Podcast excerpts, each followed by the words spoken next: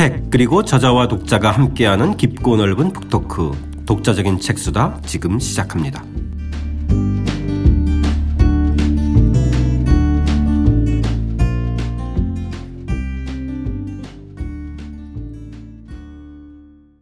저자와 함께하는 독자적인 책수다 박종기 선생님과 함께하는 고려사의 재발견 오늘은 고려의 역사와 문화를 풍부하게 이해하는 특별 기획이죠 석관 고려 장례 문화의 상징편 어, 시작하겠습니다. 저는 책 만드는 사람 김학원입니다. 안녕하세요 포근이 형 박태근입니다. 안녕하세요 저자 박종기입니다.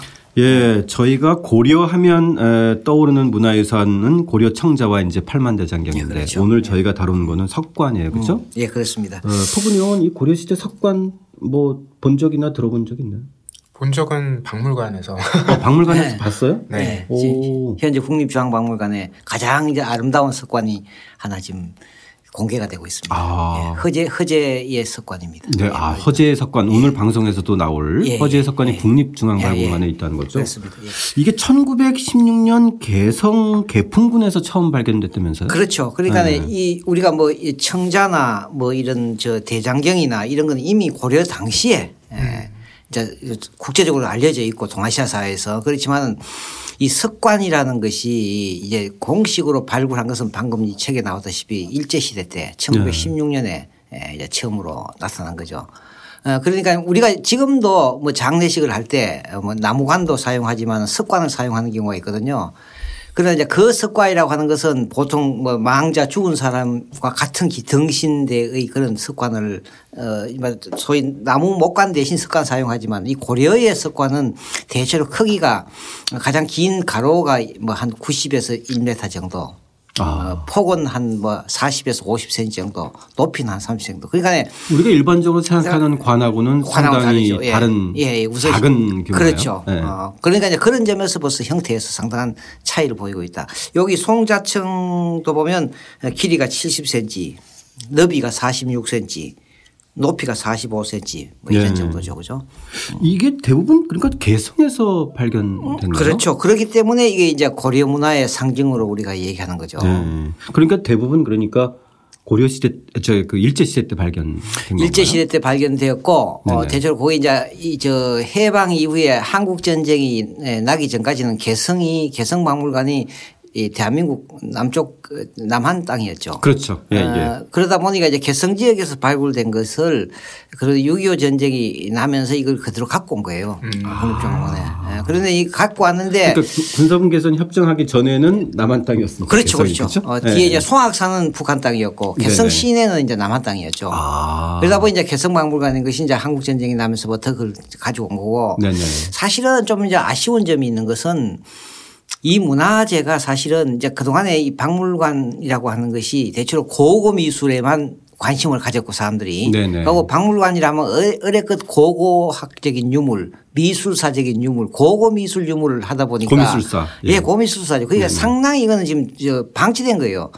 어, 비로소 이제 석관이나 이 다음에 얘기할 묘지명이 고려 문화라서 알려진 것은 조금 전에 말씀드린 대로 어, 이 고려실이 만들어졌죠. 네네. 2009년간 어, 고려실이 만들어지면서 이제 고려의 문화 아, 시대를 채우는 과정에서 남- 그래서 이제 아마 2006년에 처음으로 고려 묘지명과 석관이 공식적으로 국립중앙박물관에서 공개가 된 거예요. 아, 최근 일이네. 예, 최근 일이죠. 그러니까 네. 이 오늘 제가 말씀드린 건 정- 그야말로 발굴도 처음 알려진 것도 1916년이지만은 우리 이 사회의 고려 문화의 상징으로서 알려지기 시작한 것도 불과 2000년대 중반 이후다. 이렇게 볼 수 있어요. 그런 예, 점에서 예. 이제 아마 이 오늘 이 듣고 있는 이 독자 시청자들은 전혀 이제 새로운 얘기가 될 수 있습니다. 그렇죠. 예. 근데 이 고려 시대의 석관이 이렇게 그 조립식으로 만들어진 이 네 개의 판석이 예. 그렇다면서요? 예, 그러면은 그렇습니다.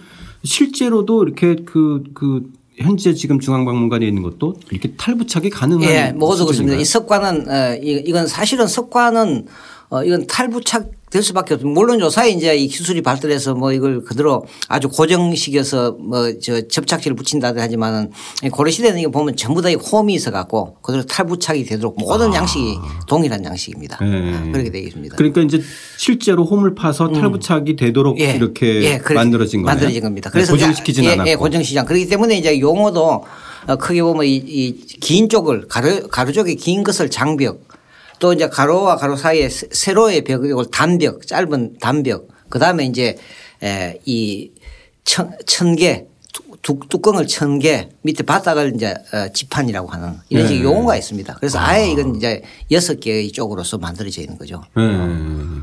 아주 이제 독특한 것이죠. 자, 이 그 당시에 이 석관과 묘지명을 통해서 고려 장례 문화를 알 수 있는 이 송자청의 묘지명 한 대목을 저희 한번 읽어보겠습니다. 65쪽인데요. 명종 4년 서경의 반역자 조위총이 공격하자 공은 100여 명의 군사를 이끌고 화살과 돌을 무릅쓰고 먼저 나가 화살을 맞으면서 싸워 격파했다. 공은 명종 25년 삼품의 벼슬로 은퇴했고 신종 1년 12월 20일 병이 들어 집에서 돌아갔다. 영산 서쪽에 장례를 지냈다가 얼마 뒤 다시 무덤자리를 점쳐 유고를 안장했다.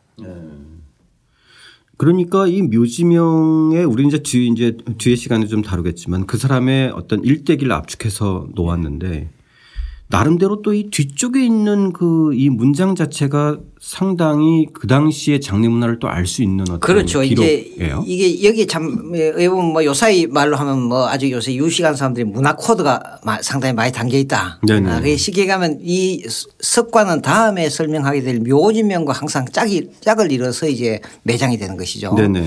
그리고 여기 보면 이제 방금 저 선생님 말씀하셨다시피 장례를 지나, 지냈다가 얼마 뒤에 다시 무덤 자리를 점쳤고 그래서 유고를 그- 거기에 안장했다 이렇게 나오거든요. 예, 예. 그게 소위 석관 문화나 이 묘지명 문화는 오늘날 얘기하는 오늘날 우리 이제 장례는 이게 단장이랍니다. 아, 네. 아주 간단하다. 단장이다. 그러니까 보통 이제 망자가 돌아가고 나면 보통 우리가 사흘, 사- 삼일장을 지나고 하죠. 바로 이제 매장을 하거나 화장을 해버리잖아요. 그렇죠. 이런 걸 이제 단장이라고 에, 방금 같이 이 일단 망자가 죽게 되면 이 사람을 어, 화장을 하죠. 네네. 화장을 해서 나오는 뼈를 수습해 갖고 그걸 이제 사찰에 안치시켜 놓고 그 다음에 이제 좋은 날짜를 어, 다시 이제 장례를 하기 위해서 날짜를 잡고 음, 그 사이에 이제 이 석관을 마련하고 또 묘지명을 마련해서 그래서 이제 길일에 다시 땅 속에 매장을 하는 거죠. 네. 이런 걸 이제 소위 복장이라고 합니다. 네네. 이 때문에 예, 고려 시대에 물론 이제 바로 매장하는 경우도 있지만은 고려의 장례 풍습의 또 하나의 특징은 이 복장 이, 이 복, 이 복이랑 겹쳤다. 네네. 복장이라는 거죠. 여러 번의 절차를 여러 번의. 절차다 그런 거죠. 그렇기. 때문에 바로 이 습관을 통해서 우리가 고려 시대의 어떤 이 장례 문화가 단장이 아니라 아, 이 복장과 밀접한 관련을 갖고 있다 이런 걸 우리가 이제 확인하게 되는 거죠. 예. 예. 선생님께서 지금 말씀하신 음. 그 복장 문화와 관련해서는 오늘 저희가 모두 얘기한 이 국립중앙박물관에 있는 이 허재 묘지명, 허재 석관, 그죠? 예, 아주 조금 전에 말씀드린 마침 얘기 나오네요. 예. 이 고려 중기 문신이 이 허재 묘지명에 조금 더 더 구체적인 에, 사실들이 좀 피력되어져 있는데요. 그 묘지명도 한번 좀 읽어보겠습니다. 공은 향년 83세다.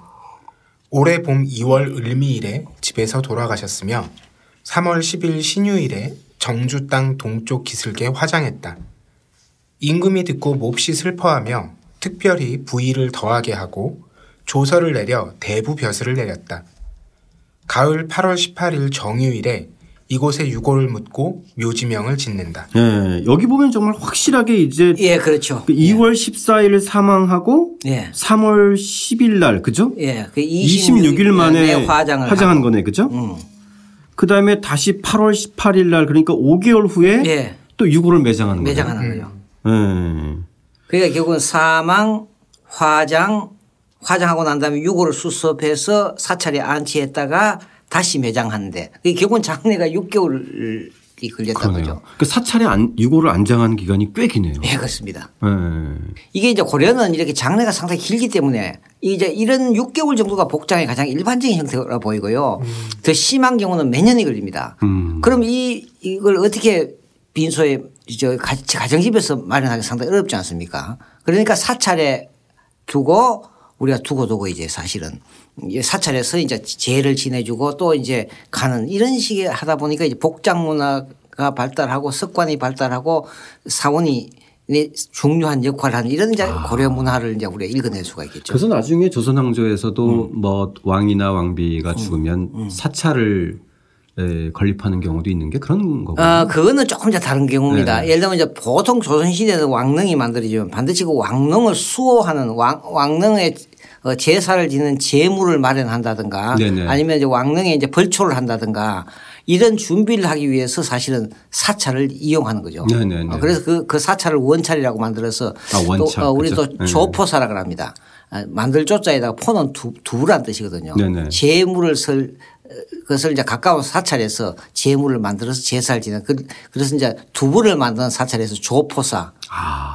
이런 것이 이제 그러니까 이, 이 조선 고려 시대의 이 사찰은 장례식의 사찰은 실제 망자를 위한 직접적인 어떤 어, 유고를 어, 마련하고 또 제례를 지내는 그 직접적인 어떤 제례와 직접 관련된다면 조선 시대는 이 능이 중심이 되고 이 능을 보존하고 보호하고 하는 부속으로서의 사찰이니까 아, 매장 문화니까 그죠? 예 예 예 좀 아, 다른 것이라고. 볼 수 있겠죠. 예.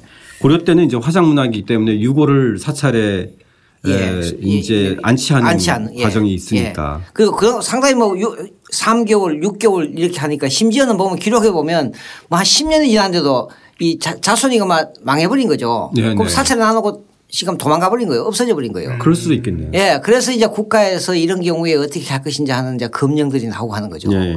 이제 자, 선생님께서 지금 말씀하신 그 고려시대의 복장 절차에 대해서 선생님께서 좀 정리한 대목도 저희 한번 공유해 보겠습니다. 복장은 세 차례에 걸친 장의식을 치른다. 사망 후 빈소를 차려 손님을 맞는 빌례에 이어 화장이나 매장을 통해 탈육하는 과정을 거쳐 유고를 수습하는 단계가 제1차장이다. 묘지명에 따르면 사망 후 대체로 5일에서 29일 사이에 화장을 한다. 화장 외에 시신을 땅에 매장해 탈육하는 경우 약 8개월에서 20개월이 걸린다. 12세기 중반부터 불교의 영향으로 매장보다는 화장이 보편화되었다. 이어 유고를 수습한 뒤 사찰 등에 임시로 안치해 제사를 지내는 단계를 제2차 장이라 한다. 기록에 따르면 이 기간은 4개월에서 6년 4개월까지 차이가 크다. 음.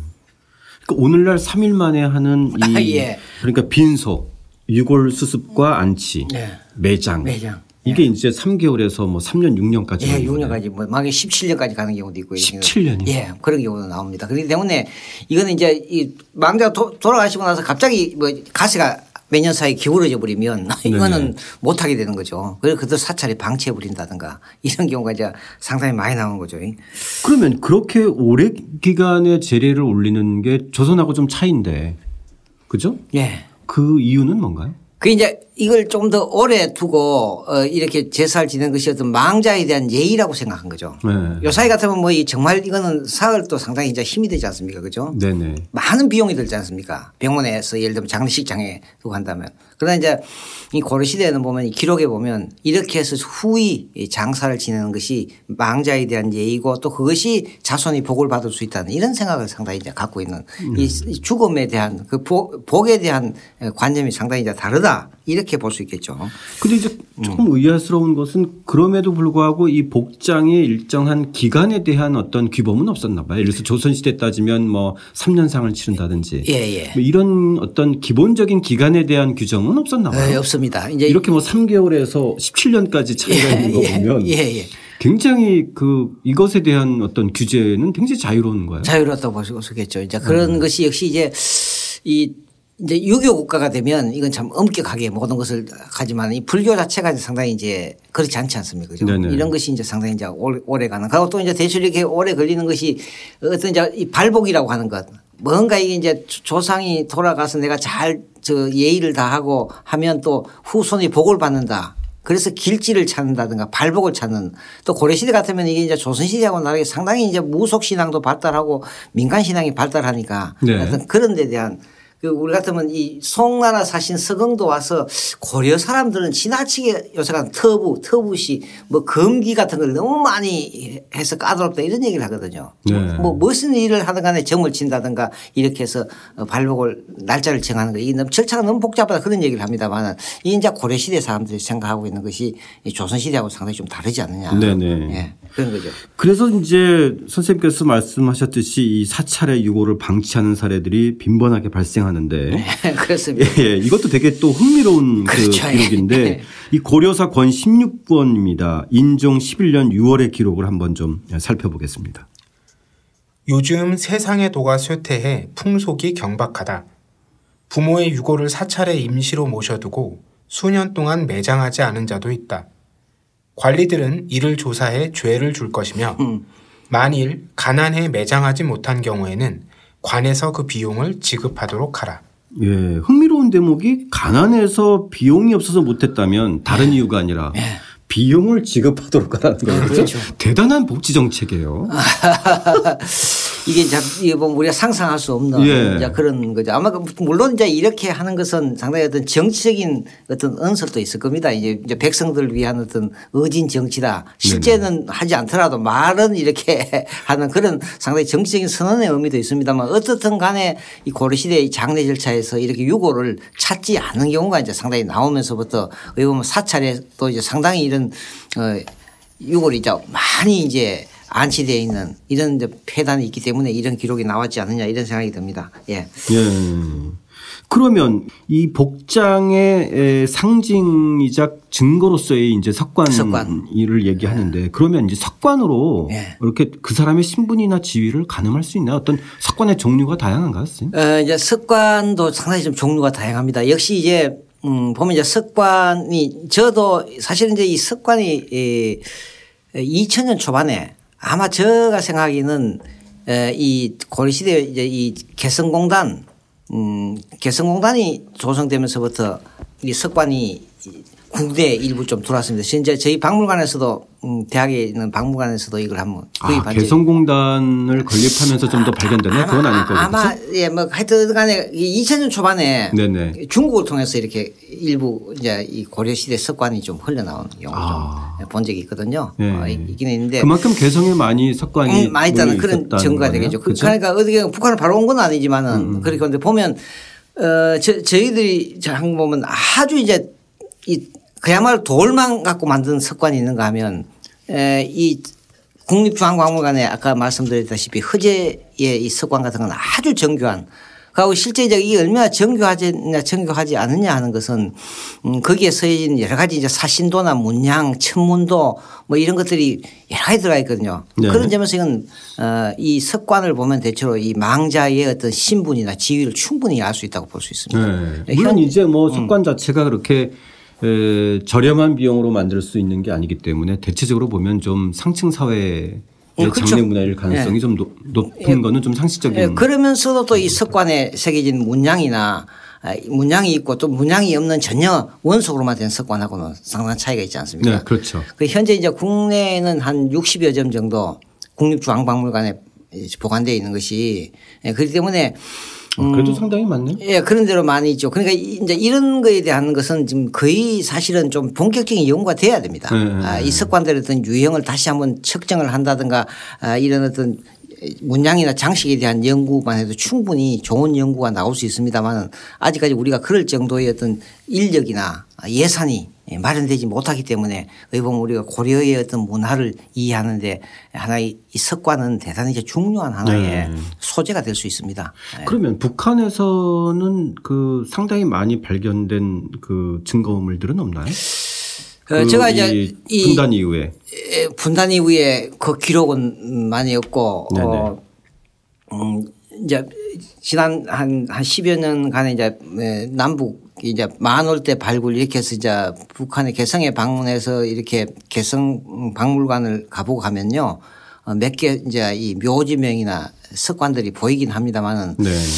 그 그런 데 대한 관심이 북한도 사실은 뭐 이 1970년대 이후에 주체 사관이 등장하면서부터 문화 자체에 대한 관심은 그렇게 없다 보니까 네. 상당히 그렇고 뭐 그러고 또 이제 뭐 어찌 보면 어 지금 많이 발굴되지 않았기 때문에 음 오히려 더 다행이지 않느냐. 아, 예, 예. 이거는 땅속에 있으니까 네, 어느 이후에 예, 나오면 네, 우리가 충분히 더 이제 발굴 예, 예, 예. 그러니까 우리가 보존 차원에서의 발굴 가능성이 있다는 예, 거죠. 발굴 가능성이 있고 오히려 더 많은 것을 읽을 수 있지 않느냐. 그 이건 네. 적어도 뭐 현재 나온 거는 이미 벌써 일제 시기 때 독을 하다가 나온 것들이 상당히 많고 하니까 아, 예. 아, 앞으로는 많이 나올 수 있다. 특히 묘지명도 그렇고요. 어, 그러면 이제 그 음. 이 석관 안에 들어가는 것들은 어떤 것들이 있나요? 그러니까 이제 이게 보면요. 어, 그게 또 흥미거리죠. 중요할 것 같은데. 그게 석관은 이게 사실 여기 보면 상당히 이제 이, 이 시계 가면 이 석관의 가장 큰 원형은 우리가 어느 박물관에 현재 국내 박물관에 가보면 뼈 항아리라는 게 있습니다. 골호라 그러죠. 네네. 뼈 유골을 골재. 담는. 예, 유골을 담는 고로죠. 그러면 이, 이게 여기 보면 삼국시대 때 보면 에, 이 역시 이제 이 사람이 죽고 화장을 하면 이 뼈 항아리에 담는 요 사이도 보면 이제 화장을 그렇죠. 하면 그러지 않습니까? 예, 예. 이 뼈항아리를 그대로 묻었다고 한다면 이 고려 시대에 들어오면 대체로 이, 이 석관을 만드는 계층은 대체로 문벌 귀족들입니다. 네네. 그렇기 때문에 이 석관 속에 그 이 고로를 담는 걸, 어, 이 내용기라고 합니다. 네네. 내부 용기라고 하죠. 그걸 담고 그 다음에 석관만 담는 게 아니라 마- 이 망자가 평소에 가지고 있었던 여러 가지 유물들을 이 석관 속에 똑같이 담는 거예요. 아, 부장품들. 예, 부장품들 예, 하는 예. 거죠. 그러니까 이, 이 고로와 부장품을 어, 동시에 담는 것이 바로 이 석관이다. 그러면서 또이 석관에다가 어, 망자를 지켜주는 어떤 어, 이제 내 방신을 어, 사신도를 담는다든가 또 천문도를 담는다든가 아름다운 연꽃무늬 장식을 한다든가 이렇게 네. 함- 하고 또 어떤 어, 심한 경우는 시- 아주 좋은 경우는 12지상이 새겨져 있거든요. 아. 어, 그렇게 그- 그러니까 어찌 보면 그 크게 보면 그거는 극락세계에 예. 대한 어떤 어, 저- 희구네요. 그- 예, 그 마지막에 제가 말씀드리겠습니다. 의원 이거는 고, 마- 이 고구려의 이 벽화 있죠. 고분 벽화. 고분 벽화의 모형이 이 석관 속에 들어가 있다고 볼수 있는. 그 사신도가 예, 사신도가 예. 그대로, 그대로 들어가 있으니까요. 음, 그리고 또 위에는 천, 천장에는 또 그 천문도까지 천문 성수도 별자리까지 다 있으니까 그러니까 이거는 참 그런 거 보면 문화라는 게 서로 이렇게 연결되는 그러니까. 저는 네. 이제 석관 문화라고 하는 것이 이게 사실은 고려의 독특한 장례 문화지만 또 거슬러 올라가면 이 고구려의 어떤 이 고음벽화의 문화와도 연결될 수 있는 그리고 또 이제 불교 문화가 또 습합되어 있는 그러니까 조선시대 때 봉분을 중심으로 바깥에 있던 것들이 고려 시대 때는 다 안으로 안으로? 예, 그런- 석, 석관 안으로 다 예, 석관 거기에 안으로 모든 것을 예, 다 예, 당기는 담고 거죠. 표현하는 거네요. 그렇죠 그렇습니다. 예. 네. 지금 눈으로 보면 석관이 굉장히 작아 보이지만 네. 이 문화적으로 읽어보니까 굉장히 넓은 공간이네요. 그렇죠. 맞아요. 어, 이거 네. 많이 잘 찢어가셨는데. 그 안에 우주가 있는 거죠. 예. 불과 1m 뭐 하고 가로 뭐 1m 세로 한 50cm 정도 되는 아주 작은 이게 망자의 몸을 넣을 수도 없지만 그 속에는 예, 온 우주의 어떤 저 이 별자리나 이 천문도가 다 들어가 있는 대단히 이제 예, 작지만 넓은 우주를 담고 있는 것이 바로 이 석관이다. 이렇게 아. 얘기할 수 있겠죠. 그렇죠. 뭐 전혀 답답하지 않을 것 아, 같아요. 그렇습니다. 그러니까 우주 속에서 거의 3D로 다 보이는 거 아니에요. 그렇죠? 그 안에서. 그렇죠. 우주의 그 네. 이 삼라만상의 네. 조화가 그렇죠. 3D로 다 어, 펼쳐지는 그거 다. 들어가 있는. 그래도 이승이 낫겠죠? 맞습니다. 자, 이 고려의 지배층들이 왜 이 장례 문화로 이 석관 문화를 좀 에, 했는지에 대해서 기록했던 에, 고려사 권 85권의 기록을 좀 한번 네, 읽어보겠습니다. 장래의 장은 감춘다는 뜻이다. 망자의 해고를 감추어 드러나지 않게 하는 것이다. 근래 불교의 다비법이 성행해 사람이 죽으면 모발과 피부를 태워 해골만을 남긴다. 심한 경우는 뼈를 태우고 재를 날려 물고기와 새에게 베푼다. 이렇게 해야 망자가 하늘에 가서 다시 태어나 서방 세계에 이를 수 있다고 한다. 네. 선생님께서 지금 말씀하신 이, 이, 이 석관의 이런 그 문화적 그 표현 것들을 이해할 수 있는 대목이에요. 그렇습니다. 그러니까 이제 이어서 일단 이제 이 석관과 이 화 관련식이다면 이 석관 문화가 왜 발생하는가 이거는 화장 문화와 밀접한 관련을 갖고 있다는 걸 이제 우리가 읽을 수 있는 것이죠. 그런데 사실은 이 기록은요. 에, 공민왕 때 이 작성된 기록이거든요. 그하고 네. 이제 당시에 이 공민왕 때 이 사대부들이 등장하면서 이 시겸이 다음 기록을 제가 보지 저 소개는 안 했습니다만 이 화장이라고 하는 것이 이거는 일, 일 인간의 도리로서는 있을 수 없는 사람을 어떻게 불을 태우느냐 네. 아, 이, 이런 것을 비판하기 위해서 선 겁니다. 음. 저는 이제 그 가운데서 이, 이 화장 문화의 어떤 특징을 지금 뽑아내는 건데 결과적으로 네. 여기 보면 결국은 이게 사람이 죽어서 뼈를 태우고 또 그 태운 재를 날려서 새, 와 물고기에게 보시를 함으로써 어, 이렇게 돼야 죽은 사람이 서방 정토에 갈 수 있다. 이거는 음 제가 저 몽골에 여행하면서 몽골에서 그 풍장이라고 해서 네. 이제 사람이 죽고 나면 들판에 이제 그대로 나누면 새들이나 이거 저 와서 벌레들이 먹, 먹어서 모든 걸 다 이제 에 주고 어 이제 돌아가지 않습니까 그죠? 음 이것도 어떻게 보면 이제 자기가 자연으로부터 받은 것을 어 자연에 돌려준다는 그런 원리하고 비슷하지 않느냐. 네네. 음, 이런 것이죠. 그리고 또 재밌는 것은 이 장례를 할 때 이 장자를 감춘다는 뜻으로 이제 해석을 하는 거죠. 조선시대 음. 유자들은. 아. 그렇기 때문에 이거는 이제 화장을 해서는 안 되고 음. 땅 속에 감춰야 된다. 이게 이제 유교식으로 음. 이제 비판하기 위해서 이제 이런 얘기를 하는 거죠. 아, 그 장내 장자를 감출 장자로 이제 해석을 하면서 이거 화장을 해서는 안 된다. 이건 음. 인류 내거나 이런 얘기를 하려고 한 거예요. 네. 음. 근데 제가, 제가 여기서 이 글은 뭘 뽑아냈냐 하면 결과적으로 이 장내 문화, 이 저 습관 문화는 음, 화장 문화와 밀접한 관련을 갖고 있다는 것을 제가 이제 뽑아서 정리한 거죠. 예. 예. 그러면 사실상 음. 확실하게 음. 불교 문화하고 네, 맞닿아 있는 거네요. 예, 예. 그러니까 그렇죠? 역시 이 고려의 예, 이제 문벌 귀족청 불교를 신봉하는 문벌 귀족청들의 예, 문화의 어떤 상징이 장례 문화의 상징이 습관이다. 네, 이렇게 네. 우리가 하나 결론을 낼 수가 있겠죠. 예. 예. 예. 자, 그리고 나서 선생님께서 마지막으로 이 석관의 미술사적 가치에 대해서 좀 정리하셨는데 네. 이 대목도 상당히 시사하는 바가 좀 있어서 그것도 한번 좀 저희 함께 읽어보고 이야기 나눠보겠습니다. 여기서 잠시 석관의 미술사적 가치를 살펴보자. 석관의 내벽은 관의 좌우에 해당하는 길이가 긴 장벽과 석관의 앞뒤에 해당하는 길이가 짧은 단벽으로 되어 있다. 석관의 내벽 외면에는 주로 사신도가 그려져 있는데 두 장의 장벽 좌우에 각각 청룡과 백호를 나머지 두 장의 단벽 전후에 각각 주작과 현무를 선으로 깊이 새기거나 도들 새김을 했다.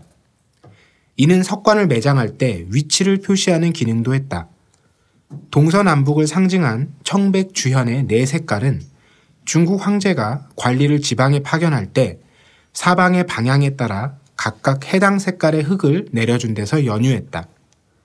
사신도는 석관 내부를 망자의 소우주로 간주하고 망자의 안식을 위해 석관의 외면에 사신을 배치한 그림이다.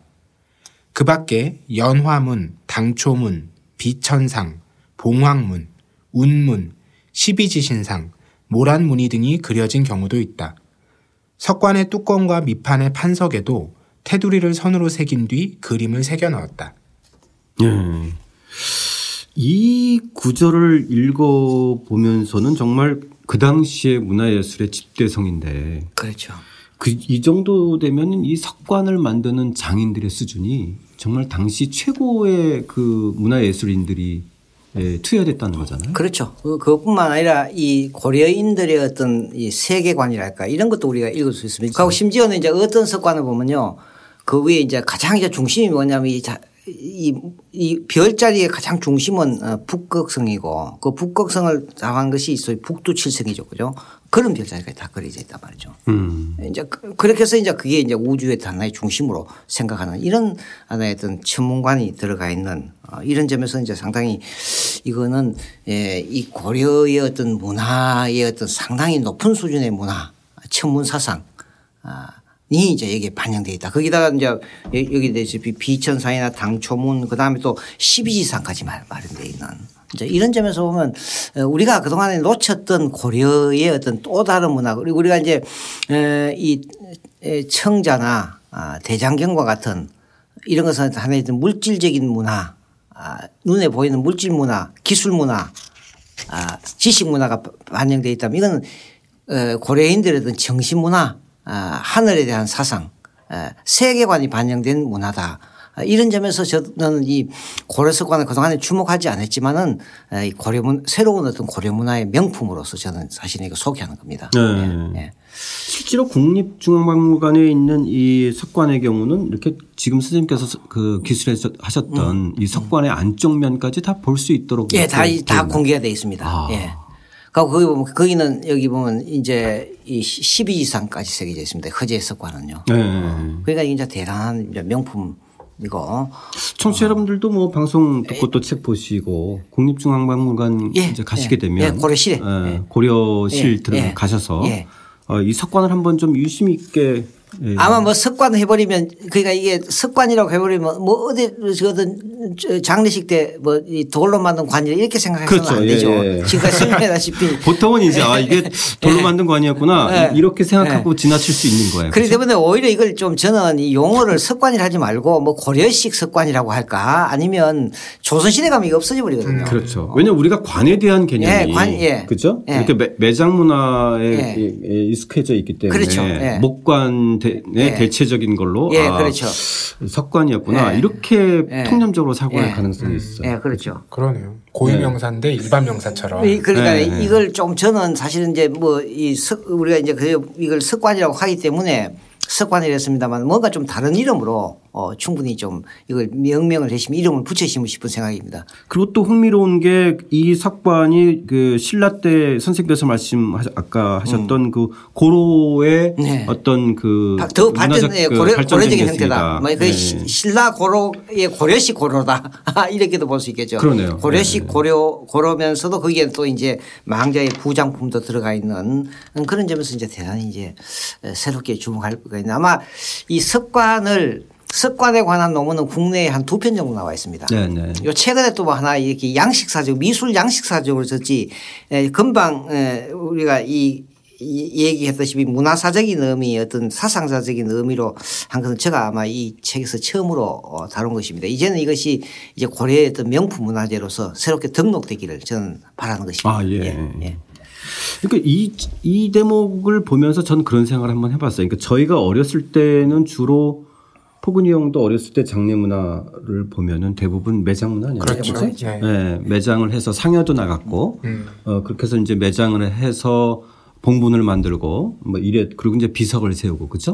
네. 그게 사실 이제 그, 어, 조선 시대 때의 어떤 연장된 문화이지 않을까 싶어요. 네, 조선 시대 문화죠. 그죠? 예, 예. 근데 오늘날은 에, 이거는 보기 되게 힘들고 음. 대부분 이제 그, 그 장례를 치르고 음. 바로 화장을 해서 어, 이 바로 지금 버리죠. 이 어. 그 유골함에 네. 해서 어, 낙골당에 안치를. 하고 예. 거기에다가 이제 음. 그뭐 가족 사진이든 아니면 그 고인의 어떤 그 애장품이나 이런 것들도 음. 좀 집어넣고 이런 걸 따지게 보면 지금의 장례 문화가 어렸을 때는 조선시대의 연장이었다면 지금은 오히려 에, 고려와 신라로 거슬러 올라가지 않았나라는 생각이 들어요. 네, 또 이제 참고적으로 말씀드리면 뭐 그렇게 해서 낙골탕에 넣고 금방 말씀했지 이 고인의 어떤 사진을 넣나 이런 경우는 어찌 보면 에, 상당히 좀 경제적인 여유가 있- 있는 경우가 아니냐 아니면 대체로 막 요사인 보면 음 그것도 그렇게 하지도 않고 어, 화장해서 그 뼈를 상골이라 그러죠. 그렇죠. 그대로 막 뿌려버리는 뭐 수- 수목장을 한다든가 바다에 뿌려버린다든가 이렇게 가버리거든요. 그러면 이 고려 시대에도 모든 장례는 습관에서 그렇지는 않습니다. 그렇죠. 아, 역시 이거는 에, 벌써 몇 년이 걸리지 않습니까? 그죠? 뭐 기- 짧아도 6개월이단 말이에요. 허재 같은 경우에. 그죠? 이러면 이건 적어도 경제적인 여유가 있는 사람들 의 어떤 문화라고 보세요. 이 보면 그렇기 때문에 고려의 어떤 문벌 귀족의 어떤 문화다. 네. 아, 이렇게 우리가 볼 수 있겠죠. 네네. 이제 그, 그런 것이 그러니까 사실 관했다. 오늘날 장례 문화가 굉장히 새로운 것 같지만 음. 뭐한 5, 600년 전에 조선의 장례 문화에서 음. 오히려 다 천년 전에 고려 문화와 그거보다 더한 신라의 문화로 거슬러 올라가고 음. 그, 그런 있는 측면, 거 예. 그런 측면이 있습니다. 그런 예, 거 보면 참 문화는 어떻게 보면 예. 반복하는 거 어, 같아요. 반복하는 측면도 있고 어쨌든 간에 이제 또 이 그 시대적인 조건에 따라서 변화 발전하고 하는 네. 것이죠. 그러니까 예를 들면 이제 고려시대 때 같으면 저 소위 그저그 장례가 이제 처가살이를 하는 어, 그런 형태지만 요사 요사인 또 보면 뭐 역으로 또 이제 보면 뭐 이제 그렇죠. 이제 이제 여자들의 어떤 발언권이 세지면서부터 어 이제 처가살이 비슷한 그런 형태도 많이 나타나거든요. 그렇죠. 사실 저는 바람직한 문화라고 생각해요. 어, 그렇습니다. 그 그래야지 다음에, 오히려 예. 훨씬 더 평화롭게. 예, 다음에도 아마 얘기. 얘기하게 될 겁니다만 그런 문화 점이 있습니다. 네. 그 자식, 자녀가 성장하는데도 상당히 이제 안정적인 정서적으로 안정, 안정감을 느낄 수 있겠죠. 네, 네. 예. 선생님께서는 이 아무래도 고려 시대 전공자시니까 음. 당연히 외람된 말씀이지만 이제 화장 문화를 선호하실 거고. 그죠? 지금 뭐 네. 이제 어- 어디 우리 사회가 불과 한 20년 사이에 지금 네. 이제 화장이 매장보다도 지금 거의 70%에 육박하지 네, 않습니까? 그렇죠. 네. 어, 그 그런 것도 어, 이 보면 이제 아까 이- 이런 여러 가지 문화가 고려 쪽이나 통일사 쪽으로 회귀한다고 하지만은 이 사회적인 조건이 지금 매장 문화를 할 수 없는 지금 에, 여러 가지 그렇죠. 조건이 있지 않습니까? 예? 예, 예. 이런 걸 생각해 보면 에, 이제 이 문화란 것은 상당히 이제 변화 발전해 가고 어, 여러 가지로 형태로 뭐 변화라고 할 수 있지만은 뭐 발전이라고 얘기하기는 제가 모르겠습니다. 상당히 변화하는 거의 뭐 생물과 같은 것이 그렇죠. 문화 라고 네. 볼수 있겠죠. 그래서 고려 사학자시기 때문에 뭐 또 석관을 쓰실 생각은 힘들기시겠지만 저는 개인적으로 궁금한 거는 부장품으로 뭘 선호하시는지 고려사의 재발견 한 권이면 되나요? 아, 뭐 그- 그럴 수 있겠죠. 예. 포근형은 혹시 부장품으로 저는 아직 그 네. 부분까지는 생각을 못 해봤네요. 아, 다만 이제 조만간 생각해 볼 나이가 될 겁니다. 부모님과는 이제 가끔 농반 진반으로 네네. 네, 어떻게 하시, 하고 싶으시냐. 요새 수목장이 유행이라던데 아. 이런 얘기를 나누곤 하죠. 네, 부모님 말씀이나 이야기 때문에 그렇죠. 네. 근데 이제 조만간 본인 이야기로 올 때가 있겠습니다. 아무튼 그 부장품 같은 경우도 사실 어, 흥미로운 대목이에요. 그렇죠? 그렇습니다. 예, 예, 예. 에, 본인이 또 가고 싶- 가, 가지고 싶은 또 부장품이 또 있을 거고 그렇죠. 그게 이제 부장품이 이제 본인이 평소에 애장하는 걸 그런 아니면 또 이제 에, 이 망자가 사후 세계에서 사용할 것. 그다음 뭐 평소에 자기 애용하기보다는 아. 사후 세계에 필요한 에, 생활 용품들 같은 것도 이제 아, 들어가는 그렇기도. 예. 하네요. 예, 그렇기 예. 때문에 이제 부장품이라고 하는 것이 반드시 망자의 어떤 저 바라는 것과는 다르게 아, 망자가 이제 다음 세계에 갔을 때 뭘 해야 될 것인가 이제 그런 것도 이제 아, 부장품에 담겨 있죠. 특히 이제 고급- 뭐 선생 같은 경우는 문화가 노트북 같은 것도 정말 필수품일 것 같아요. 예, 노트북보다 더 좋은 문화가 또 나올지 모르죠. 이제 또 이후에도 또 계속 글을 그렇죠. 쓰시고 연구를 하셔야 예, 되니까. 감사합니다. 자, 저희 박종계 선생님과 함께하는 고려사의 재발견 특별기획 편인데 오늘은 이 고려 관료와 지배층의 장례 문화입니다. 독특한 에, 석관 문화에 대해서 또 고려의 또 문화예술적 수준도 한번 좀 저희가 또 다시 조망해보는 계기가 됐는데요.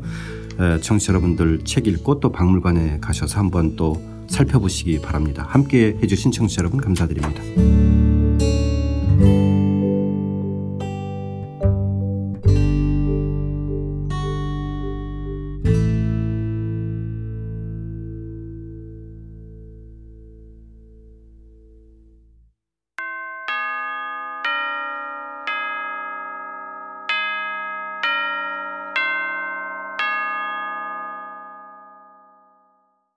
팟캐스트 박시백의 수성주실록 청취자 여러분들 잘 지내셨는지요? 저는 책 만든 사람 김학원입니다.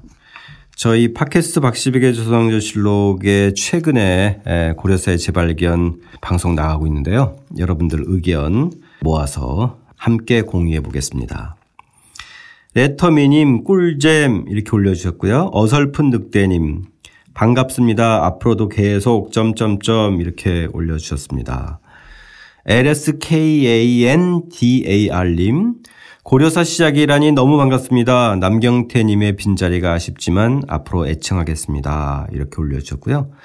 아, 답글로 프레디 머큐리 45님 고 남경태 선생님 있을 때는 몰랐는데 안 계시니 빈자리가 너무 크네요. 이렇게 또 답글 올려주셨습니다. 한목잡자님 다시 하는 거 보고 깜짝 놀랐습니다. 감사합니다. 이렇게 반가움의 글 올려주셨고요. 베어 그릴스님 오 징기스칸 받으러 독서 카테고리 왔다가 발견했어요. 고려사로 컴백하신 거 축하드립니다. 이렇게 올려주셨습니다. 만인 만생님 반가워요. 그리고 남경태 스님 그립습니다. 이렇게 올려주셨습니다. 절차 탕마님 정도전을 위한 변명 4부 방송 클릭하니 7부 방송이 나오고 정도전을 위한 변명 7부 클릭하니 경종 영조 일부 방송이 나오네요. 실제 정도전 4부 방송이 누락되어 있는 듯합니다. 확인 부탁드립니다. 예, 만예정님께서 어, 수정해서 답글을 올려드렸고요. 절차탕마님 매번 감사드립니다. 제주 간세 달인님 고려사가 정말 궁금했었는데 고려사까지 해주시니 정말 감사드립니다. 이렇게 올려주셨는데요. 제주도 분이신가 봐요. 간세 달인이라고 올려주셨는데 제주 간세 달인. 청취자 여러분들 모르시는 분들을 위해서 간세라는 말은 제주도 말로 꾀를 부리다 이런 뜻입니다. 그러니까 제주 간세 달인님은 꾀를 부리는데 달인이신이라는 뜻이거든요. 아무튼 흥미로운 아이디로 제주도에서 올려주셨는데요. 반갑습니다. 어, 팟캐스트 박시백의 조수왕조실록 청취자 여러분 그리고 또 고려사의 재발견 청취자 여러분 앞으로도 어, 여러분 건강하시고요. 그리고 또 어, 고려사의 재발견 많은 관심과 응원 부탁드리고 여러분들 중간중간에 짧고 또 힘이 되는 서로 응원의 말씀 또 질문 다양한 의견 올려주시기 바랍니다.